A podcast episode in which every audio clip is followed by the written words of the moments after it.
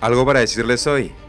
Pues yo sé los planes que tengo para ustedes, dice el Señor. Son planes para lo bueno y no para lo malo, para darles un futuro y una esperanza. Jeremías capítulo 29, versículo 11. Y entre tantas cosas que decir, sí, tengo algo para decirles hoy. Viviendo mi juventud. Segunda parte.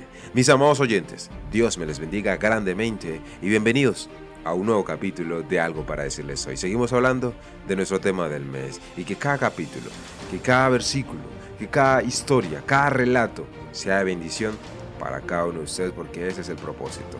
Y que sea Dios hablando a sus vidas, hablando a sus corazones, estremeciendo el espíritu de cada uno de ustedes. En nuestro capítulo anterior, mis amados oyentes, una de las partes que mencioné, y como joven les hablo, debemos vivir conforme a la palabra de Dios. Y Salmos 119.9 lo dice de esta manera, ¿cómo puede el joven llevar una vida íntegra, una vida recta, viviendo conforme a la palabra de Dios? Un joven debe reconocer la grandeza de Dios, debe caminar junto a Dios, debe guardar sus palabras en su corazón, atesorarlas como lo más preciado en su corazón. Debe alegrarse y disfrutar, pero, dice el Señor, hazlo con prudencia. Mi amado joven, sé humilde. Y hoy quiero iniciar diciéndoles esto. Obedece y honra a tus padres. Hijos, obedezcan en el Señor a sus padres, porque esto es justo. Honra a tu padre y a tu madre, que es el primer mandamiento con promesa. Efesios capítulo 6, versículo 1 y 2. Mis amados, los hijos deben honrar y obedecer a sus padres, eso es un hecho.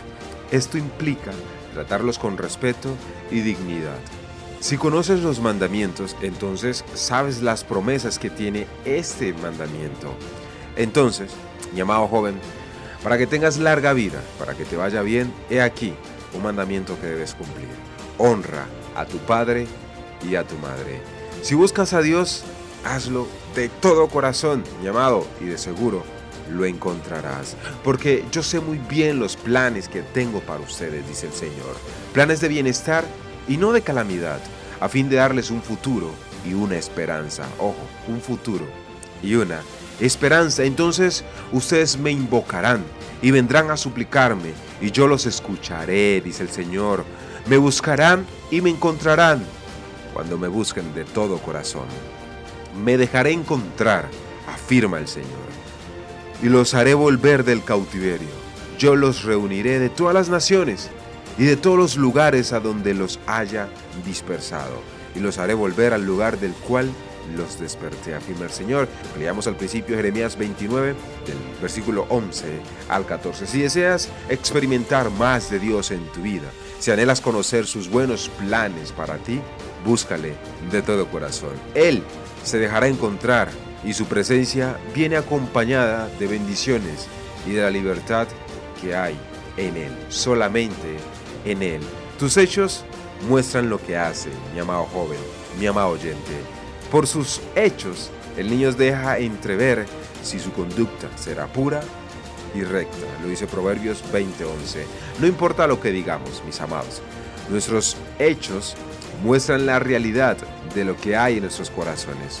La pureza y la rectitud deben notarse en la forma de tratar a los demás y en la manera en que nos comportamos eso es una realidad. Por sus frutos los conoceréis. Busca a Dios desde ahora, mi amado joven. No esperen a que lleguen los días difíciles, conforme lo dice Eclesiastes 12.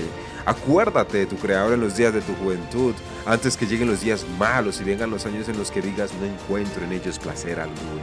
Hay personas que piensan, mis amados, que la vida con Jesús es una que está llena de restricciones y por eso prefieren esperar para tomar la decisión de servirle.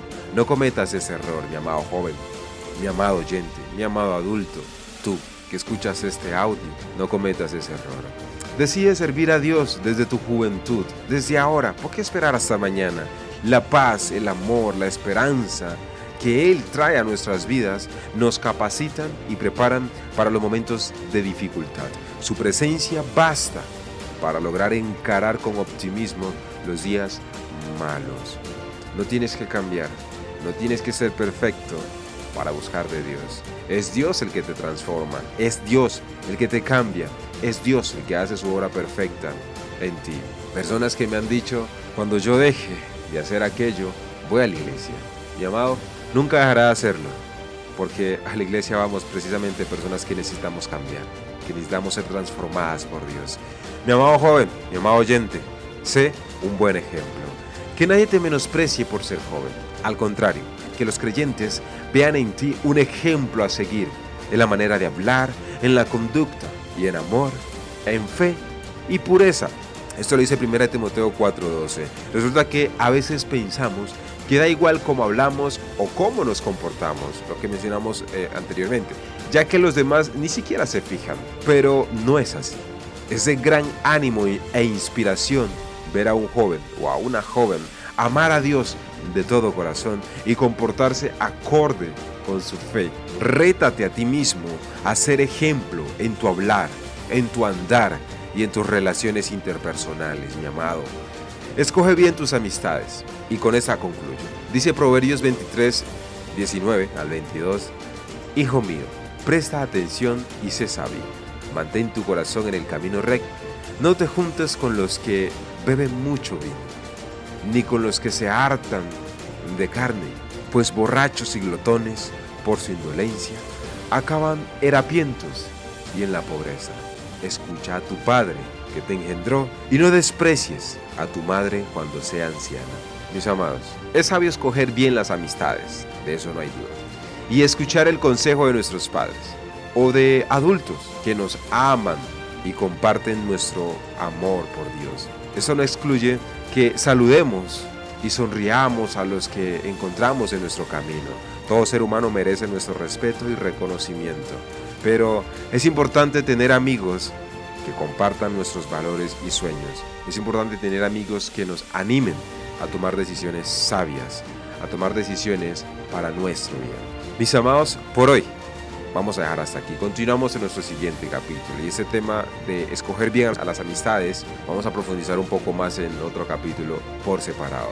No siendo más por hoy, Dios me los bendiga grandemente y que este capítulo y todos, por supuesto, sea de bendición para cada uno de ustedes. Recuerda compartirlo para que siga Dios bendiciendo por medio de esos audios, por medio de esta labor que realizo a muchas personas. Muchísimas gracias a todos. Dios me los bendiga grandemente.